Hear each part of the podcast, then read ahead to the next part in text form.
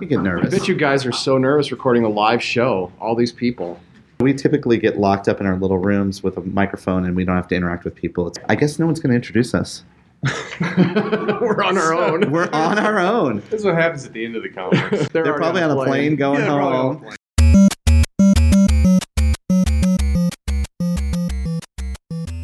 Welcome to Touchpoint, a podcast dedicated to discussions on digital marketing and digital patient engagement strategies for hospitals, healthcare systems, and physician practices. In this podcast, we'll dive deep into a variety of topics on the digital tools, solutions, strategies, and processes that are impacting our industry today.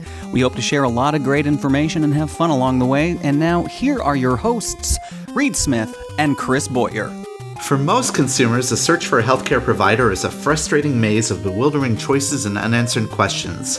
And they really want to hear what other patients have to say in order to make a decision with confidence. With Loyal's Empower solution, you have the tools to do just that empower your patients, the patient, and provide a solution, maximizing star ratings while introducing deeper insights into what patients really are saying about their experience. You could sort, approve, and publish patient reviews of physicians, services, and even practices using some of the intelligent features like auto approval and syntax highlighting. To learn more, visit them online at loyalhealth.com. All right, here we are, episode 66 of Touchpoint. And uh, for those that listened um, to episode 65, Mhm. was also live from this very conference. That's right. So I am joined, as always, by Chris Boyer. Hey, Reed, how's it going? I'm good. Good. Good. And uh, we have a guest today. So, uh, in the in the absence of someone introducing us at Yeah. the conference, maybe we introduce ourselves a little bit. Yeah, Is that fair? that sounds good. Why don't you go first? All right. So, I'm a former hospital marketing guy. Uh, I do this podcast now weekly with Chris Mhm. uh, for a little over a year now. Yeah. Uh, we've launched some other shows, and so we've kind of turned this into a network of shows. This particular one that you're listening to is on digital marketing. Uh, and now I consult and work with hospitals around the country, as, as many people do, and uh, on all things digital. That's right. That's right. And so, me, I am Chris Boyer, and I have been in digital and healthcare for a very long time. I got to know Reed about 10 years ago. We were some of the first people on Twitter talking about healthcare way back then.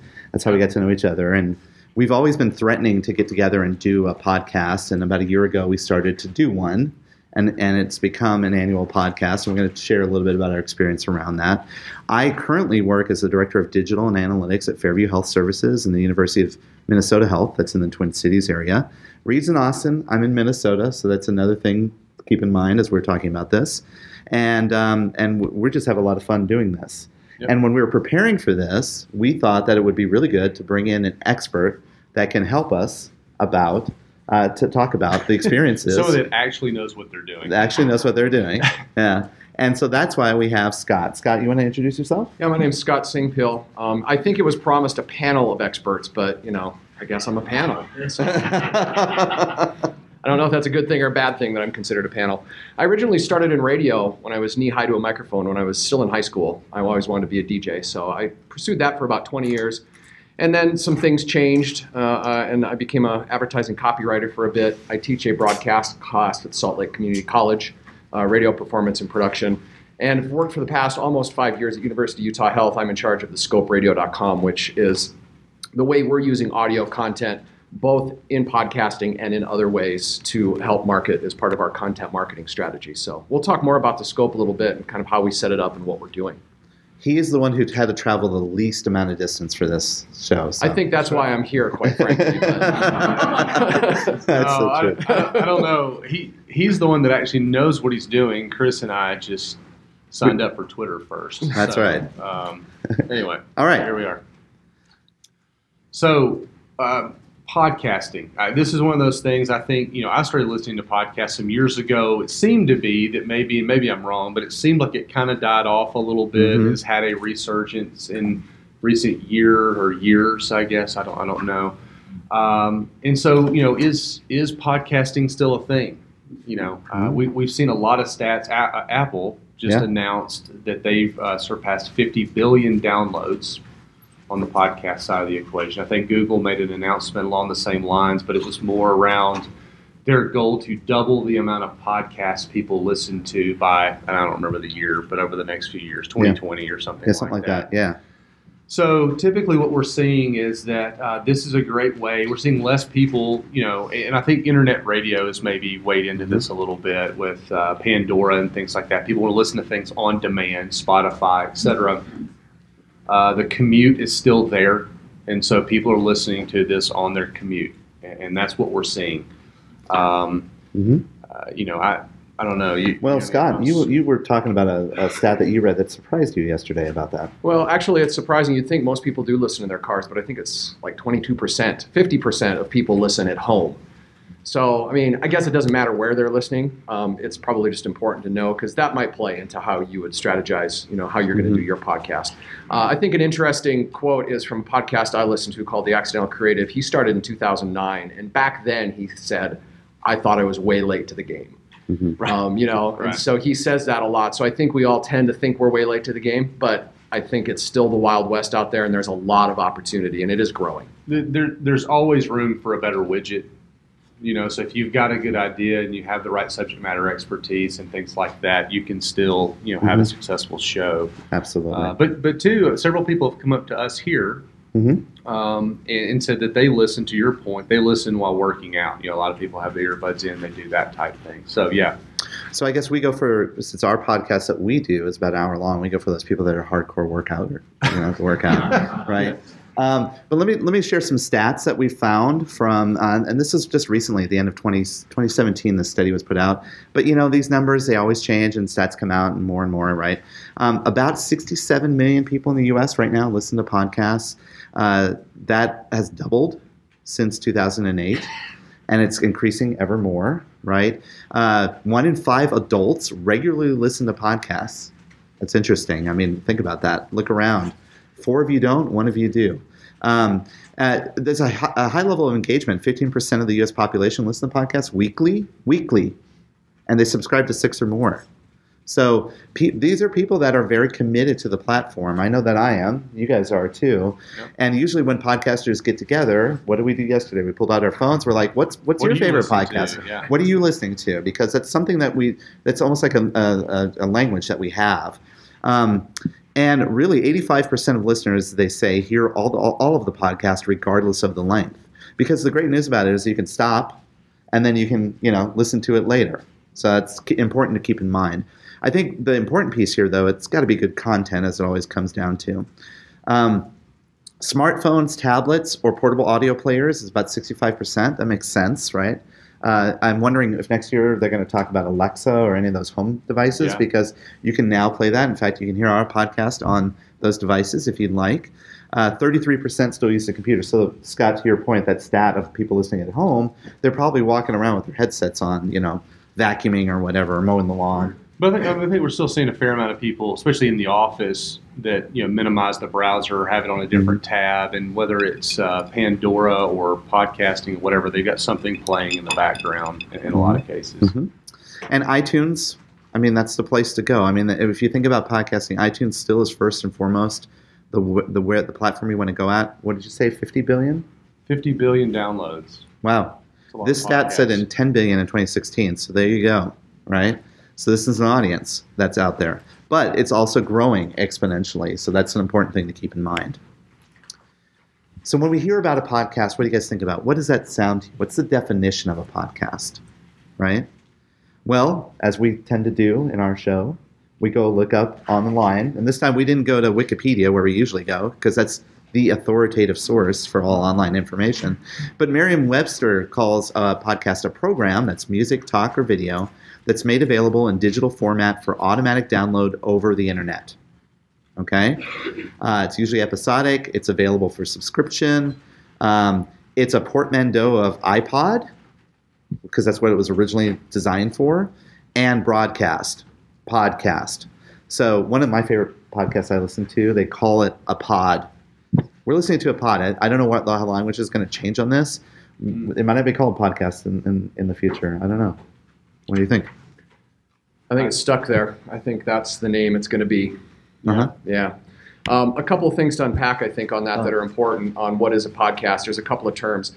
Uh, a couple of its superpowers are the fact that you can't subscribe. There's not many other content forms anymore that you can be automatically delivered to somebody's device when you publish. With RSS feeds, you used to be able to do that with blog, but that's kind of gone away.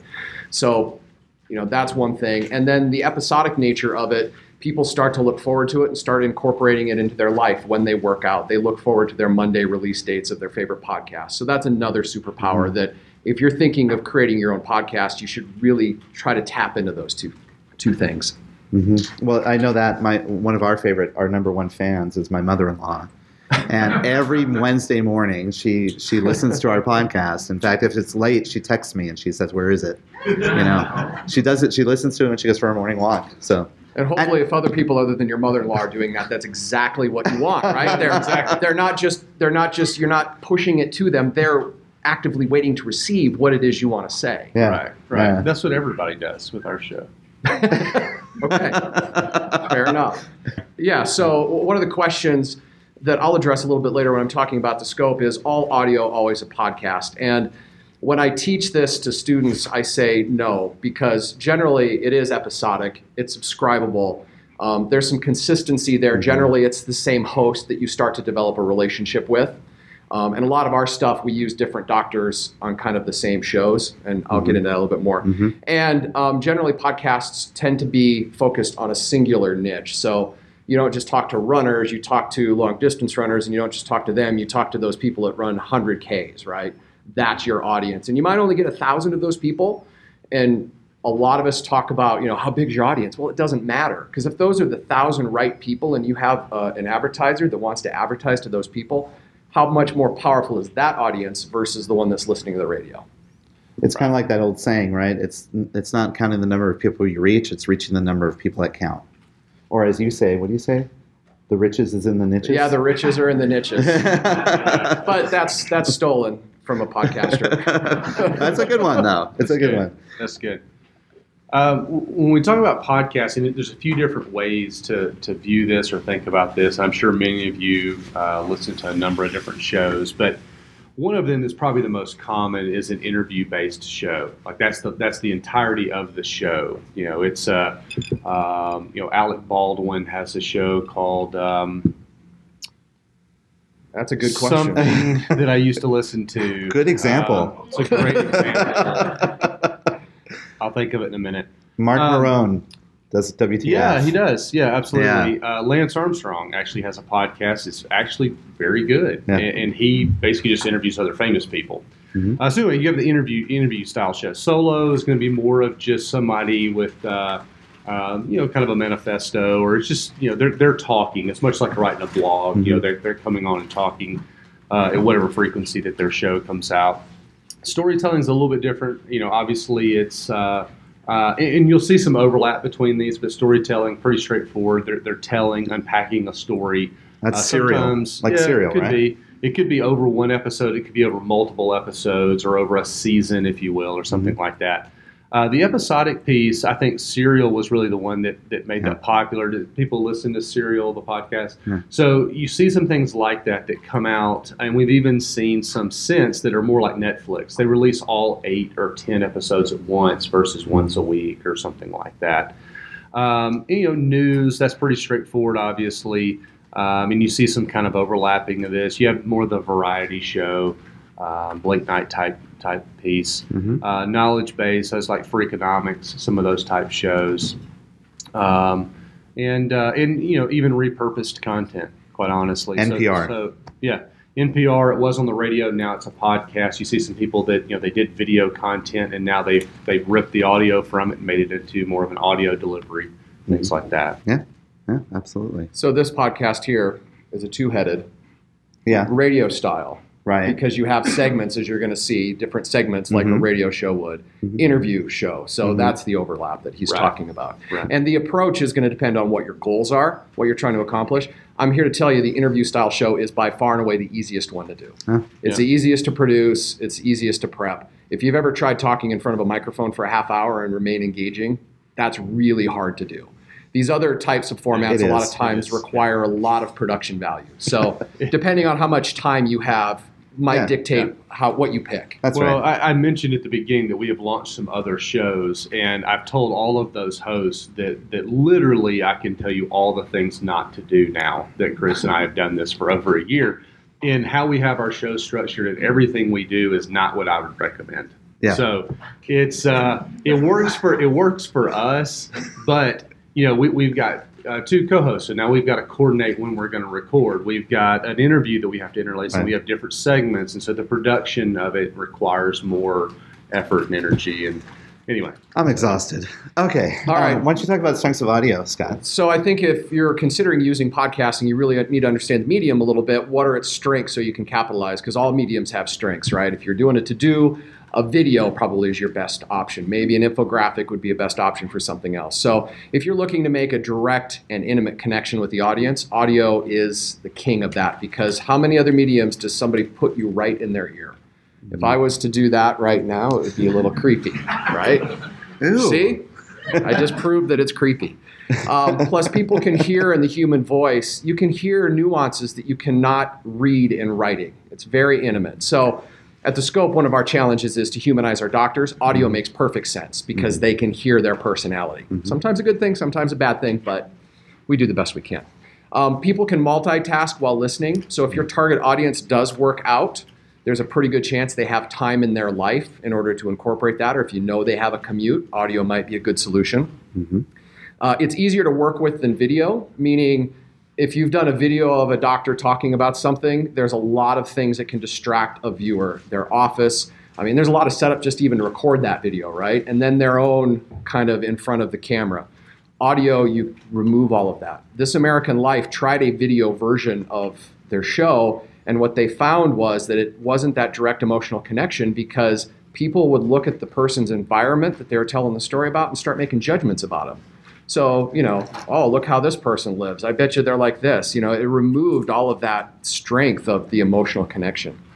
Um, at the scope, we've been able to generate a lot of content in a time efficient manner. So, if again, that's a goal, uh, in a half hour period, we can do two five minute interviews. When we transcript those out, that's about a thousand words. So, I mean, that's huge, right? Yeah. Uh, and then Google loves those transcripts because as a result, there's a lot of natural language in there that Google search loves. And we know natural language search is a big deal now. So. Hey, we want to take a moment to thank one of our sponsors, and that's our good friends at Binary Fountain.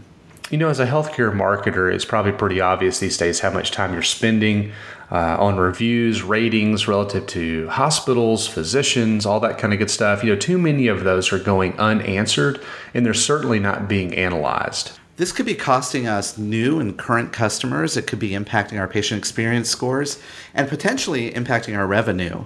Luckily, our good friends at Binary Fountain have an online reputation management platform called Binary Health Analytics. If you'd like to learn more or even schedule a demo, visit them online at binaryfountain.com. That's binaryfountain.com. You know, we did some research around all the different types of health and wellness and podcasts that are out there in, in our space, in our industry. And I'm just going to, very high level, share with you sort of the three genres we're seeing. The first is these health and wellness related podcasts where they're typically covering a wide breadth of content. It could be a variety of different things, exercise programs, it could be about nutrition, it could be a variety of these different types of topics. Usually they, they interview experts, sometimes not even physicians. They're not usually produced by hospitals. Um, in fact, they're done a lot by third party companies, although some hospitals play in the space. And you know, the intent of these is really to just generate an engagement with that audience. And some of them are maybe also to sell a product, quite frankly. But um, you know, many non-hospital brands are in this kind of segment of the podcasting space. Now, uh, the other segment is uh, these are that are more professional focused in healthcare. And what's interesting, there's a, quite a number of these that are like CME or CNE related. They also have um, where they're talking about thought leaderships. They're trying to establish themselves in a particular, you know, uh, uh, specialty or subspecialty. There's professional development, nursing podcasts that talk about. They're not CNE, but they talk about best practices around magnet journeys, that sort of thing. And these are typically hosted by the a clinical professional or an academic professional, right? That's a, a, a, uh, uh, someone that's in the space that's actually practicing that medicine or, or practice it in some way. And they're regularly published and they typically tend to be short in length makes sense. Their audience probably doesn't, you know, want to consume it a lot. They're they probably don't have a lot of time, so they're typically about a half hour or even less.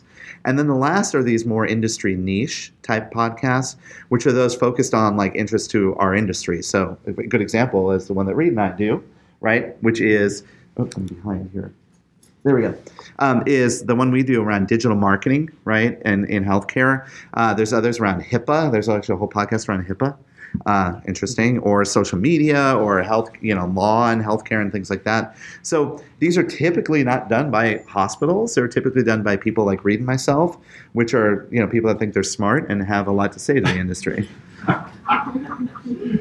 right? It is great because nobody can give us direct feedback. So Yeah, exactly. That's awesome. So, if you're considering doing a podcast, uh, capturing good content is key, and that means a lot of different things. So, it means the quality of the audio you gain plus the quality of the content. So, uh, we put together a few tips here that if you decide to do this, that it might point you in the right direction. Now, of course, this is not a comprehensive, but you can talk to us afterwards if you want to. Mhm. Uh, the first thing is once you get your interview in, and I'm going to just frame it as that for now, that type of show. You know, have everybody turn off their phones. Make sure there's no distractions around, um, not only for the audio but also just for the focus. Projectors that have fans, those are bad. Microphones hear those better than your ears ever could. Mhm. So be sure that all those distractions are gone. Um, since it is an audio only medium and there's no visuals, good audio is uh, crucial. Now, I worked in radio, so I was used to pristine audio, and I really had to adjust because now I say it just needs to be good enough. It needs to be good enough that the person doesn't go, This is bad audio.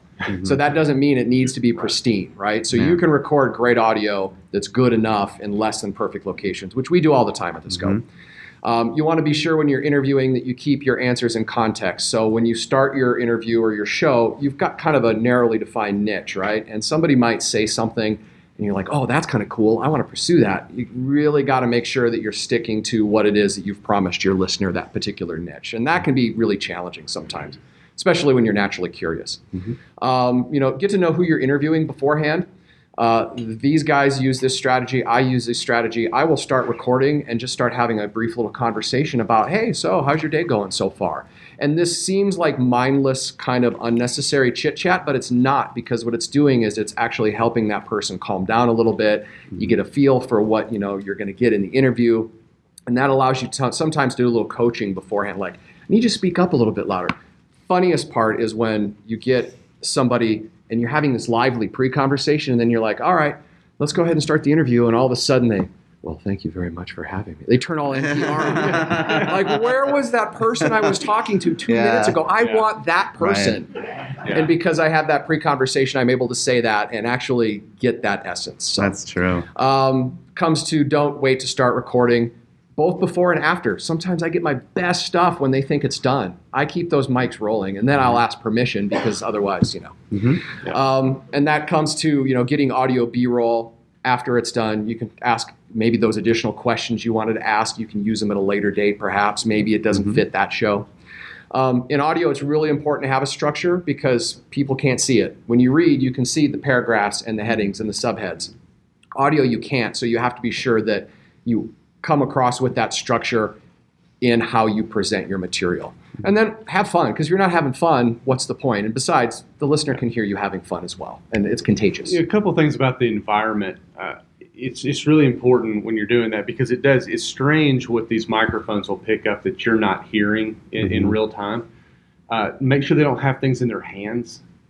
You know, because they'll sit there and start Oh, doing yeah. this the whole time, and then you play it back, and that's all you can hear. Or if the chair swivels, like get get a chair that doesn't move and doesn't have wheels on it and won't lean back because you'll end up with all these weird noises that you can't So figure, and then you can't do anything about that. I did one just to demonstrate, and you're going to have it on your podcast, so sorry. Yeah. Click, click, but like banging on the table, Yeah. you know, or talking, Yeah. bring your hands down, that shoots up these, these microphones. Yeah. So Yeah. be careful of those things. Absolutely. So you get good content, then what do you have to do is you have to make it into something, right? You have to produce it or edit it. Um, I, I do the editing for the show, and I'll give you a couple tips here around editing. uh, just very quickly. First of all, it typically follows a two to one ratio, depending on what you're editing. If you do interview styles, you can probably pick it up pretty quickly, almost directly. But if you're really doing a production of a show, it could take for every minute you record two minutes to edit it. It's it's you got to commit that time, and edit for content, right? Don't necessarily edit for accuracy. When we first started, Reed I would I, try, I would try to edit Reed all of his ums and ers and all that other stuff and my own because I don't want to hear that, right? I thought, but part of that is part of your natural language, and you want to keep that in. That's okay. I mean, you definitely want to edit out some of the things, but you know, make sure that you're when you're editing it, make it sound like it's natural language, and that speaks to the third one about having a light touch. Uh, if you listen to some of our earlier shows, I'm a guy, I speak very fast and very quick, and Reed is the exact opposite. And when you listen to earlier shows, Reed sounds like he's from New York. He's like really quick, concise, because I would cut all the spaces out. And my wife was like, "Why are you talking so fast?" Yeah, I was like, "It's Chris's fault. I'm not." yeah, exactly, exactly. So now what you got to do is, you know, keep that in mind. What for Reed and I, it's a good flow as as co-hosts. It's a nice natural balance. You want to do that with your interviewers as well. Make sure you create breaks. If it's a long show, we have an hour long show, so we have breaks. We use audio to make those breaks. They're little like segment breaks. Also, we have some advertisements in there that helps. But um, that really gives the reader first, or the listener, I should say, the first if they are at a point where they got to stop and they got to go on, great, great stopping point. It also gives them a little bit of break from hearing your your voice because you know they don't always your ear needs some some time just like your eyes need time. And if you use uh, music like i do i go to creative commons and then you got to give credit for that. But there's a lot of great places. In fact you know there's a lot of uh, free resources for audio for uh, podcasting out there. If you want to do that certainly do that. That's one thing i like to do. And the last i think the most important one is when you're editing coffee really helps because it's really you focus right? Is that true coffee absolutely helps. And I was going to say on editing, for us at the scope, when you're dealing with healthcare professionals that people are developing a trust with, when you edit, if people can hear the edits, mm. then it sounds a little shady, right? You kind of subconsciously, you can't communicate, you cannot not communicate. So even the fact somebody can hear an edit um, could take you know that expert's opinion and make it seem like maybe it's not as I'm, I'm not coming up with the word right now which is a terrible thing but well I, I think there's a certain level of authenticity especially yeah. when you're dealing with with uh, people that have levels of expertise yeah. and they don't want to think that you're editing their stuff either right and so plus I think people like to hear it breathe and you know that's just you know, they just like that. Yeah. But given that, I may just edit out that whole part where you couldn't find the answer. yes, that's a good idea. No one will know. yeah. That was actually a lesson on how to how not to edit. Yeah, exactly. I can do another take if you'd like to edit that in. no, that's exactly. okay. Why don't we move on to the next one? And you were going to talk about this, right, Scot? Yeah. So we we've kind of talked about the three things. People tend to find podcasting a little overwhelming. Like, where do I even start? Right. So we've hit on recording your content, getting your content. That's really step one of three steps. Step two is then you've got to edit it. And step three is then it's got to live somewhere and you got to make it public. So that's this part. Uh, and it all starts with an RSS feed, which is kind of a geeky thing. But um, basically, what that means is if you go to an audio service provider, because you don't want your audio living on your own website, uh, and I'll hit this in a couple seconds, they're going to give you this RSS feed. And then that's what you submit to iTunes. And that's what all the other podcatchers, most of the other podcasters catch. And that's what makes it subscribable. Mm-hmm. So iTunes is definitely the one that you want to be sure you're on because 82% of all podcast downloads are on iTunes. It's a search engine for podcasts. You need to be there. So in the case of iTunes, you would submit your RSS feed. You have to submit some other stuff. They're not just going to find you. Um, but then, if you want to find some other podcatchers, you could do that too. So I uh, used Android for a while, and now I have an iPhone, but I still use Overcast. And just because you have an RSS feed with your podcast, Overcast will catch that. So you don't have to worry about them. It's taken care of for you. Stitcher is another popular platform. Again, this is one you have to actually submit to if you want to be on. Uh, there's Podcast Addict. Uh, there's a, a, service called TuneIn and Google Play. And the ones with the little asterisks on it, TuneIn and Google Play, I guess since we're doing a podcast, I can't use visual, so I'll have to say it. Uh, those are the ones you do have to submit to. And then there's a lot of other podcatchers as well. So it starts with having your audio live someplace. SoundCloud is an option. What do you use? We use Word. Uh, we use Podbean now. Podbean, Pod, Podbean, Libsyn. There's yeah. there's a number of different ones, mm-hmm. and um, and we're even seeing some new ones come into the marketplace where you know you don't think of it as a podcast platform like yeah. Spotify, right? Yeah. And so we're starting to see some different places that you can submit some of this content. Right. So, Yeah. So the thing is, you produce it, and then it has to live somewhere, and then you distribute it. distribute it. That's really important. And then, of course, you know what what is any conference presentation with me if we don't talk about measurement, right? Because that's really an important part of this. And here's the state of the state: the podcast analytics are the worst I have ever seen in this industry. it's terrible. It's horrible. It's horrible. I come from radio, and I used to think that our methodology was terrible, but podcasting is even worse. It's, it's really weird because you know you, you you know everybody's on YouTube and watches YouTube videos and you look at the analytics and you can see how long people watched and where they fell out and all this great stuff. So people just assume Yeah. you have that information around these audio files, Yeah. and then we don't. Yeah, don't you know who downloads your file and how long they listen to it? And can't you get their individual? And since they put their at their business address in their iPhone and they're listening to it on their iPhone, doesn't that pass back to you so you know who your audience is? No, that's not how that works. Now, does someone know? Yes, Probably. So Probably. we just don't know. We just don't know. Um, Um, so we this is how this is how the Touchpoint our our media network this is what we're using. So we host the files on Podbean, and Podbean tells you how many of those files get you know how many of those files can, can pull in get out. But the minute it gets pulled into like a podcatcher or another distribution service, we lose track of what that looks like. yeah, meaning the minute it's downloaded. The minute it's downloaded. If they stream it, you can get some data because it still goes back to their servers. But Right. because of privacy concerns, there's no way to tag that audio file that you know people would be cool with. Right. Now, iTunes, that's the biggest podcast player out there. Well, we thought, hey, iTunes analytics, right? No. which is new. Just just was introduced last summer and rolled out in the fall just beta. was introduced. Okay, and that information is not that accurate because again, iTunes is not. I don't believe they're reporting out the amount of information that people are downloading it from. I think it's tied to their podcast app, and I don't use the podcast app on my iPhone. I don't know about you guys, but I think it's tied to that. But we, we it's hard for us to actually understand what those metrics are. Then we thought, well, we're going to host it on our website, right? And you can stream it on the website. Well, we can actually get some information from our Word, our WordPress account where we can get that traffic, and we can see how many people listen to it on our website. And you can see how long they're on the page and get an idea of how long maybe Yeah. they interacted Yeah. with the content. Now you're going back to Google Analytics. That's right. To some degree, it's a website, right? Right, right.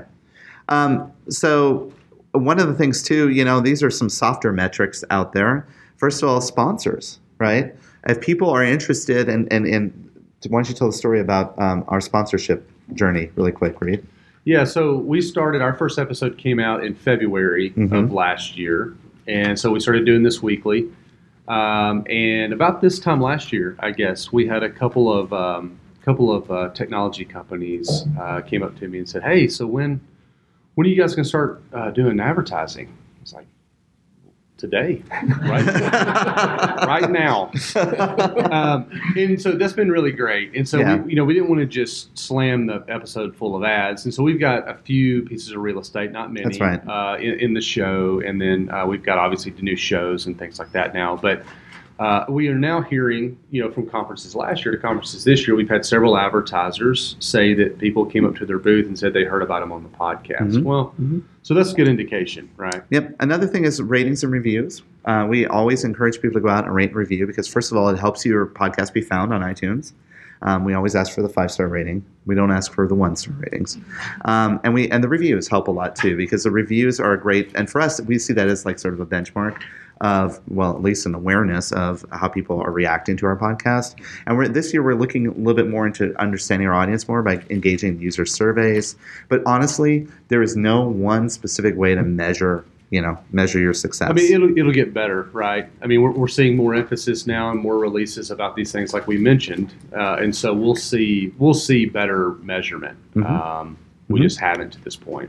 Right. So let's talk just briefly about our audience, and then what we're going to do is we're going to focus our attention on the Scot and what he's been doing over um, with the scope. So really quickly, the big thing is it's about your audience. Reed and I have uh, this belief that you know our podcast is only as good as our audience judges it to be, and I think it's really kind of noble of us to say that. that doesn't mean that we always put content in that's useful, Yeah. all, aka all your Arby's comments. I, I think the Arby's comments are very relevant. anyway, so what we do is we we try to build for our audience. We do a, a place where we can create once, publish everywhere. In the morning, Wednesday morning, this morning in the hotel room, I published it in one place, and I know it would distribute it out. It was really good. That's really important for us. We also have a website. Um, if we have guests, we leverage that guest audience. We ask them to promote our podcast. We give them the materials they need to promote it. So we say, here, here, you're in this podcast here's what you can do to copy, share, put it into your LinkedIn, your Twitter, or what have you. Um, promote it through all your channels LinkedIn, Twitter, website, wherever it might, is relevant. Um, use relevant hashtags. That's a great way to kind of build out your audience. Make sure your content is bingeable because we know we had actually one guy say to us the other day, today, right? Yeah, uh, yesterday. Yesterday. Yeah. Um, we had a guy come up and uh, and say, hey, you know, love the podcast. Uh, I was repainting my son's room, and so I binge listened to three or four hours of Touchpoint. It's like, why in the world would you ever do that? That's, that's a horrible idea. It's not a good but idea. no, uh, but so you know, it's interesting. I told Chris like I quit being so surprised every time somebody says they listen to the show. Yeah. But um, but so it's interesting. People do want to binge that, and I think Netflix and, and Hulu and some of those Mm-hmm. types of platforms have, have kind of ushered that in, right? Yeah, and there's other ways, right? I've heard about people. I don't. We don't do this where they take their audio files and make YouTube videos out of it. I find that to be a little weird because you're going to a different medium, but some people do that. Um, transcribing, that's what you do, Scot. We'll talk about that. Yeah, right? transcribing is huge for us. Yeah, because you and we'll talk about some of the results you have from that, and then you know encourage your audience to be participant, give uh, give feedback. We've done a couple of shows where we asked our audience to t- submit their top tips via audio. It was a lot of fun to hear other people's voices on it, and uh, you know, and then if you're doing podcasting, be a guest on other podcasts because that helps you to build your audience organically. Hey, Chris, before we go too much further, jump into this next segment of the podcast, I did want to uh, mention and thank uh, one of our sponsors, Influence Health. Uh, you know, they've got a consumer experience platform that, that covers several things. And correct me if I'm wrong, but we've we've talked about content management systems on this podcast. Yeah, we did. What about CRMs? Mm-hmm. Yeah, we covered CRMs for sure. And then obviously each and every week we talk about digital marketing. So digital marketing systems, uh, you know, in one way, shape, or form have probably been covered, right?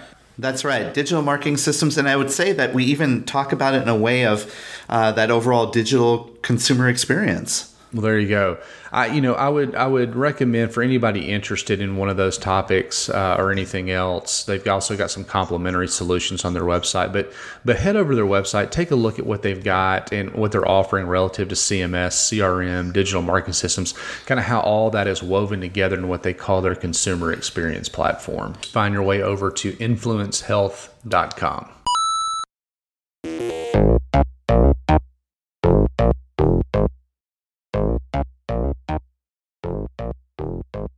We kind of walked through a little bit of the, the details here, but really, I think it would be really great to talk to you, Scot, about what you're doing over at the University of Utah.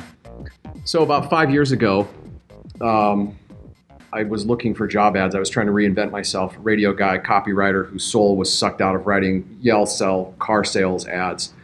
And I took a look at the podcasting kind of environment. I'm like, how come there aren't any big corporations, mid-sized to large corporations here? This is five years ago, five, six years ago. And there wasn't. So I created this whole concept of why doesn't Cabela's have a bass fishing podcast like Babe Winkelman, except for, and you could advertise on it, you could do product reviews. I'm like, this is brilliant. So I decided, I quit my ad job, saved up some money, quit my ad job. I thought I'm going to go out and pitch this idea. So I pitched the idea, was getting very lukewarm, if no response. And I came across a job posting at University of Utah Health saying they were looking for somebody to produce radio shows. And what they wanted to do was they actually wanted to have a full-on radio show where doctors would interact with callers, except for it would just be on the internet. Mm-hmm. So while we were waiting for the equipment to come in to do that, because that requires some very specialized equipment, I was told go out and buy a portable recorder and a couple microphones and start talking to doctors about health and wellness topics. So you can see the portable recorder right there. Um, if you want to know, uh, I can give you my whole record kit. But it allowed me to go to doctors' offices, and we just started doing five to seven minute interviews on just different health topics. 1,500 interviews later, five years later, is where we're at. We've got a pretty massive content library. Um, we now actually have a studio space, and when I say studio space, it's in an office. It's not even sound treated. Um, but we do have some pretty nice equipment. We have a stable place. I have a controllable environment to some extent, and you can see the scope studio right there. So you can start out with the portable record kit, and we could have continued down that path. So if you want to pursue this, don't think that you need to make that next step that we did. We made that next step because there were some additional things we wanted to try to accomplish. Why don't you tell us about like all the shows that you're doing? So we have a lot of different shows, and if you're thinking about perhaps having some of your providers do shows, uh, I think the first rule is find somebody who's really motivated and wants to do it. That's going to carry you a long way. You might have somebody who you think would be great at it, but if they're not motivated, it's going to be really difficult. The second thing is hard schedule those interview sessions on your calendar in advance. So I had a group of docs that had been successful with our public affairs department. These were the people that they would call when they needed to do media hits, that they said these would be great people to do shows. So I already had a set of motivated individuals, and we do a wide variety of shows. And again, I want to get a little geeky here. I don't really call us a podcast per se. We more produce audio content. And I know that this sounds like it's a very thin line, but we're not necessarily episodic. We're not necessarily trying to create an ongoing relationship with the listener. Um, we don't stick to a singular niche. Each interview is on a different topic. So your average listener is probably not going to listen to five or six episodes because they're interested in gastric bypass. They're not interested in cardiovascular health. But how we use them, I'll explain in a second. So we were talking a little bit earlier about the different types of shows. The Health Minute is a 60 second little quick deal that we put on radio stations and on the website, and it's um, just with a doctor giving us usually a quick little health tip. Uh, we have a pediatrician, Dr. Cindy Gellner. She does kids' health. Uh, Dr. Tom Miller is our chief medical officer, which gave us great access to the specialists. They would respond to his call quicker than they'd respond to my call, so he interviews his specialists. Plus, it's a great way for him to interact with his staff, right? So it's perfect. Uh, Science and Research Show focuses on the research we're doing around the university. Um, Health and Wellness Show is another long form podcast we do. We have a uh, OBGYN that does a women's health show. We have a, ER doc who's fabulous. He does a, ER show. He's a, a solo show. Um, we have a show called The Healthcare Insider talking about um, all these issues we're struggling with. So this is more of kind of a thought leadership play, less to the consumer. And then we also have a podcast that our Dean of Missions does called Talking Admissions and Med Student Life. And this is a tool for him to try to increase enrollments. So he'll talk to different med students, uh, deans of admissions at different colleges, um, and then record those. Well, you skipped one, the bundle of hers. You want to The bundle of hers, yes. I skipped that on purpose because I knew that we were going to have a picture of these lovely ladies. So, one of the things we face at Utah is there's a certain perception of the people that go to University of Utah Health or that live in Utah. We're very Caucasian, right? We want to have more diverse students. We want to have more diverse students apply. I kind of fell into this by luck, these four women. There are four women who are from very diverse backgrounds, both religiously and culturally, and also economically. Um, one of the women here is the daughter of the chief medical officer. Uh, you know, a couple of the other ones were uh, refugees from other countries. So you have a very diverse group of women. And what they're talking about is the challenges of medical school from their perspective. So we talk about niching. I'm not just doing a med student podcast, we're doing a med student podcast with women. We're doing a med student podcast with diverse women. We try to appeal to you know more the underrepresented voices than just the women but they bring a very unique perspective which i think is good for us and good for them. And they're running the podcast. yes so i have another full-time employee who is producing this podcast. She does other stuff but she's producing this podcast with them. Oh, wow. and they they run the whole thing. That's they come really up with the topics and work with the producer and yeah it's really fun. I'd encourage you to listen to it I think, I think that's a great example. And just as a side, you know, we talk about the motivation when you're finding Mhm. these people to do these shows. If you look at all these physicians across the country that are well known bloggers or active on Twitter or whatever it is, at least nine times out of 10, maybe 10 out of 10 times, it was all their idea.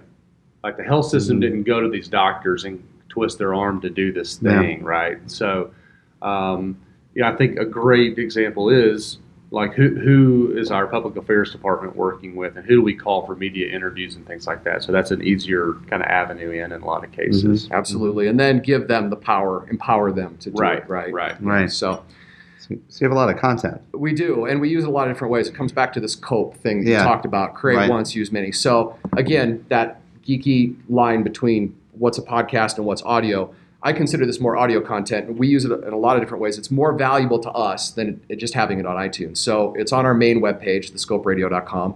When we upload a piece of audio, we put what we call our unit, which is the doctor's identification number, into our content management system. It automatically uploads that interview to their physician page, so then they can tell their patients to listen to it, or if a patient finds a physician page first, they can hear these interviews there.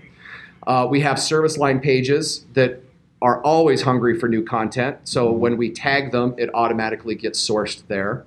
Uh, we have subspecialty pages we promote on social media. We have a weekly email that goes out with all of our audio. We've included audio links in press releases, which is a great way for TV or radio to sample the person that they might be interviewing and have confidence and comfort in that they're going to be good. Um, we've used it on radio. We've used it in radio ads, Oh and gosh. we've used we use it in blog posts.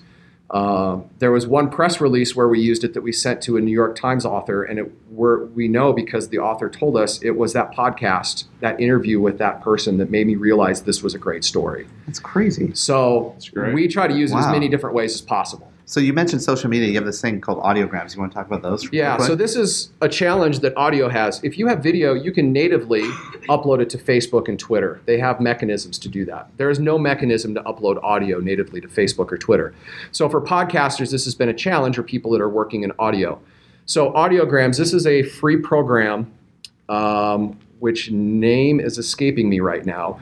That what it allows you to do is, I'll just show you what it allows you to do. So we did an interview with a doctor, a five-minute interview about how to have healthier skin. In that interview, we asked, give us five tips. So we just took a segment of that interview, now turned it into another piece of content, again, COPE, yeah. you know, create once, use many. And what audiograms do is it essentially creates a video file as far as Facebook and Twitter is concerned. It gives you this little bouncing bar that indicates to somebody who's scrolling by with their volume off that there's some audio there, that it's not just a still image. And then I think the key is this software automatically puts out the transcript or the uh, the closed caption. Coming back to maybe you're not ready to do a full fledged podcast. This might be a way you can come up with five or six audiograms that fulfills a certain need that you mm-hmm. have for social media content around you know whatever it is that you're trying to achieve. So, how do you measure success? So, we, we talked a little bit about the, the, this is the problematic piece of all this, right? And so, what? How, how have you guys? Obviously, you know, you're in a lucky position that the University of Utah is looking for this prior to you know you you didn't have to go down on the hill, right? Of like I want to do this Yeah, thing, proving the concept. right? So they decide they want to do it. You come in, you're doing all this. How, how are you showcasing that it's working? So there are a lot of different ways.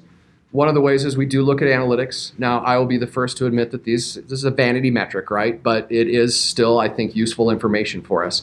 Um, we take a look at how we've done since we've started. So 90% of our search is Google organic search, which is huge. Um, when we first started in 2013, we had about 7,000 sessions. Uh, as of last year, we were 4.3 million sessions. Um, we are showing triple digit growth pretty much every year up into this point. We think we'll probably drop into double digits in 2018. But we're getting noticed a lot by people searching for particular things on the internet. Um, we also look at time spent listening because that tells us that people are interacting and listening to or reading the transcripts of our content. So that's another powerful metric. Now, those are vanity metrics. So we look at other things too. Uh, we look how does Google like us, and we have a lot of our content that ranks pretty close to the top, if not on the top, in Google organic search. And we have some content that are these featured snippets.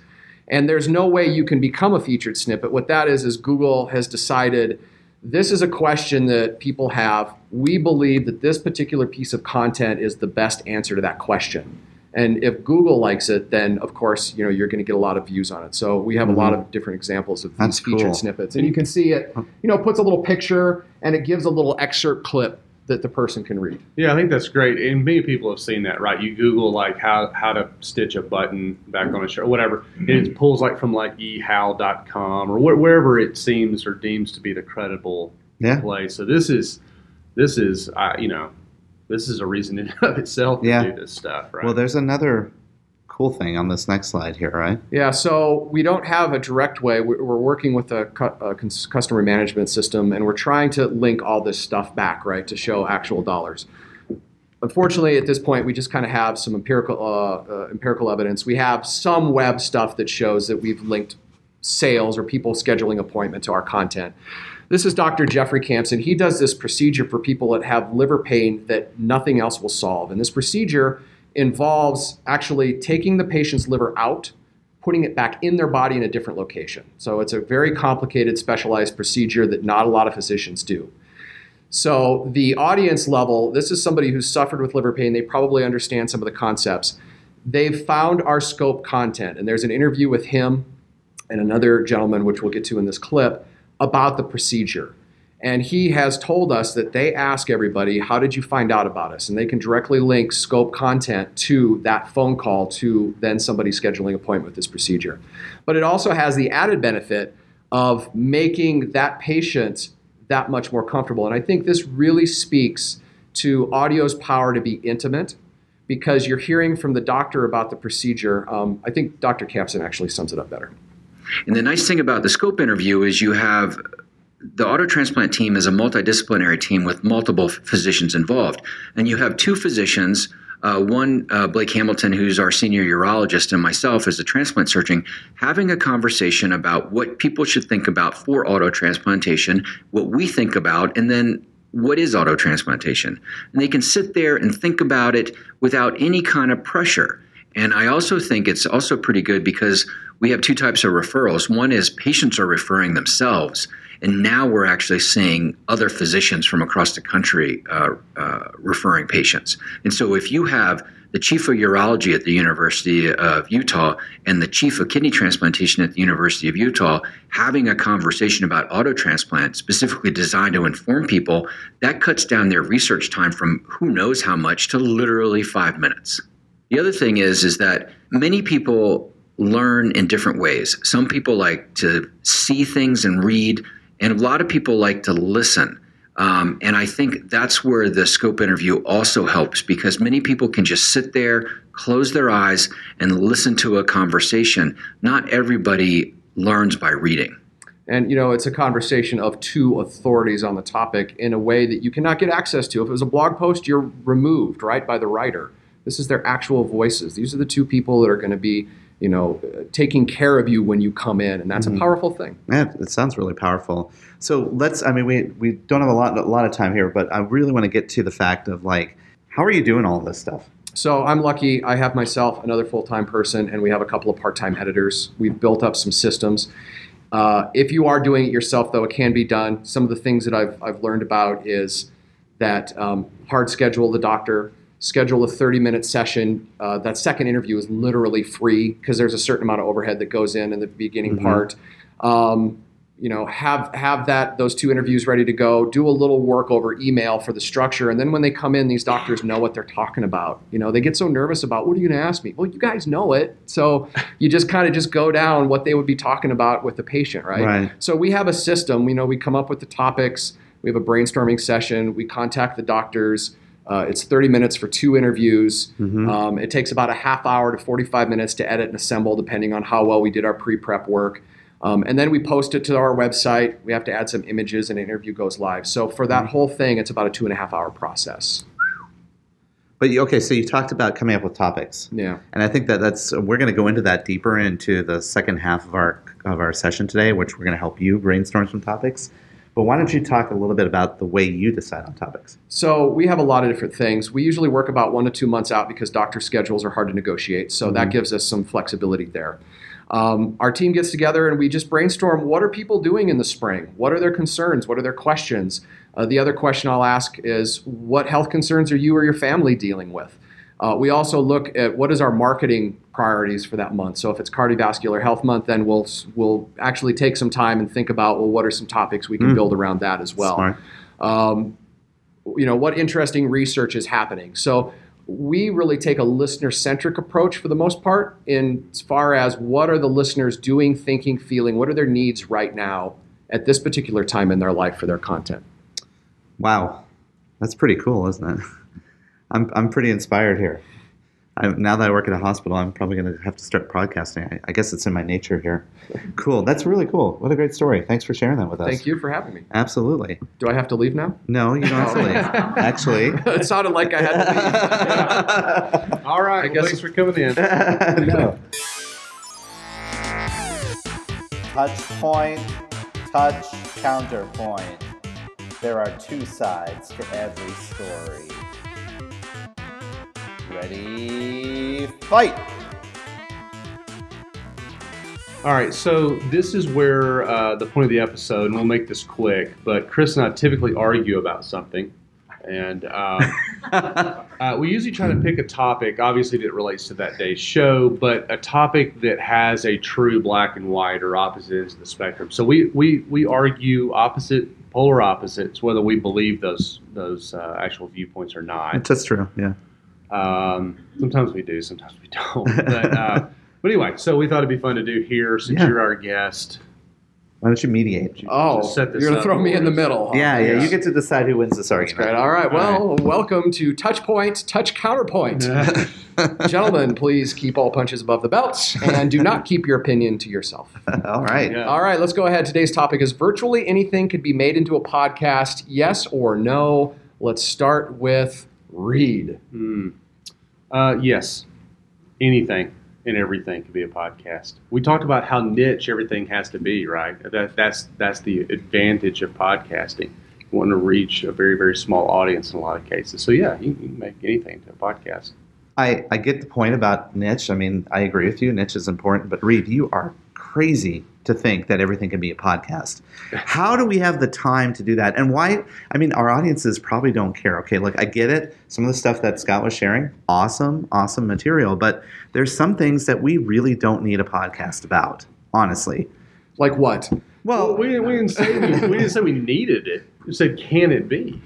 Well, you're not going to get an audience. I mean, what? So what? Your your your janitorial services are going to create a podcast about how the best way to clean, you know, uh, a Actually, I think that would actually perform very well. I, I think it performed very well. Matter of fact, the best and most read blog at SeaWorld was actually the gardener, and he was giving like tips on like how you do this and the other. It had nothing to do with their core business. yeah, but that's that appeals to a lot of to a broader audience. Gardening. I mean, a lot of people do gardening. Oh, So let me jump in. What about if uh, an educational institution has guest lecturers come, you just record those lectures and put those out on iTunes? Is that a podcast? no, absolutely not. That I mean, that's audio. That's good audio. But you don't want to put that out as a podcast. Who's going to listen to that? I mean, those lectures are going to be all over the place, un- unless you're a generalist that has a lot of time on their hands, which I don't think clinical Well, people who do. came in person?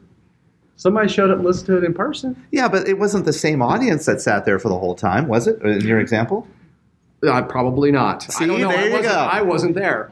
What do you? Maybe turn it to the audience to settle this. Right? What do you guys think? Can't. So in favor, everybody thinks that virtually anything can be made into a podcast. No, make a noise. Yeah, you got to make noise. It's radio. Right?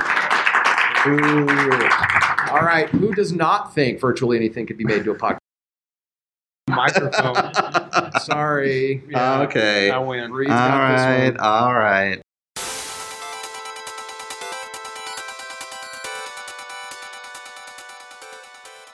Okay, well, we're at the end of the show now. Yes. Um, and so we typically end our shows with recommendations. And these could be any kind of recommendations, anything in the world. It doesn't have to be healthcare related, doesn't have to be podcast related. But we as hosts, we like to think that we're imparting uh, good advice to you about things that we like, things that are in our that we experience. And since Scot, you've done such a great job as being a, a guest on our show today, um, why don't we start first with you? What's your recommendation? So this is something you might enjoy. I never thought I would see the day that I would enjoy this, but there is a prairie dog that's on Instagram, and I recommend you follow this prairie dog on Instagram.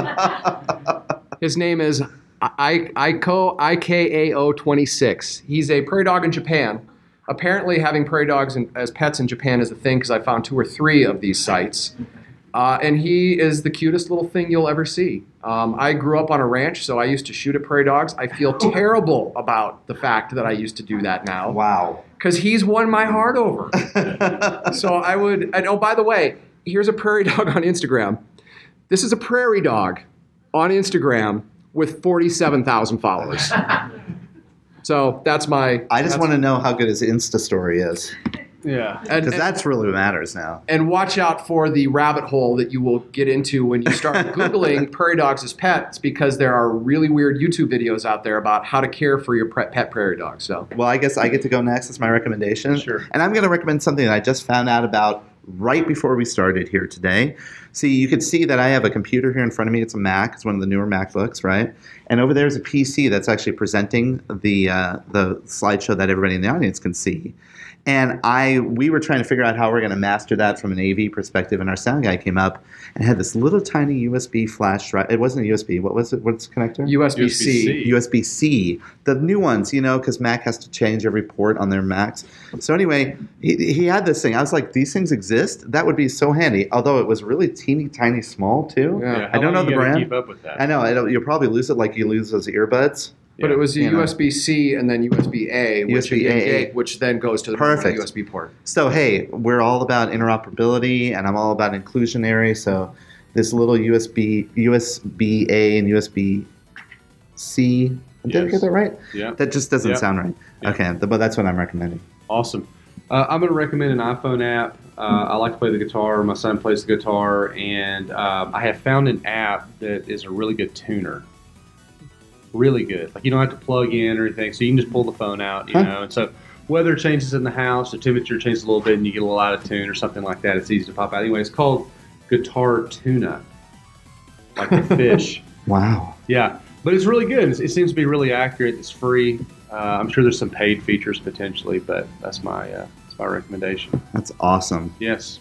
Awesome. Well, thank you everyone for uh, hanging in there during this first hour for the uh, actual live recording of the show. And uh, if you have not, you can go out to the website touchpoint.health. Uh, special thanks to one of our sponsors, uh, Dot Health. So touchpoint.health, and you can check out this show and all the others on the Touchpoint Health Network. Go out to iTunes. Make sure you review us. Give us five star review, ratings. Or if you don't want to give us five stars, don't worry about it. Just send us a like- nasty gram or something. Yeah. Uh, we really appreciate everybody being here, and uh, for Chris, Scot, our special guest, and myself, thanks for listening, and we'll uh, see you next week.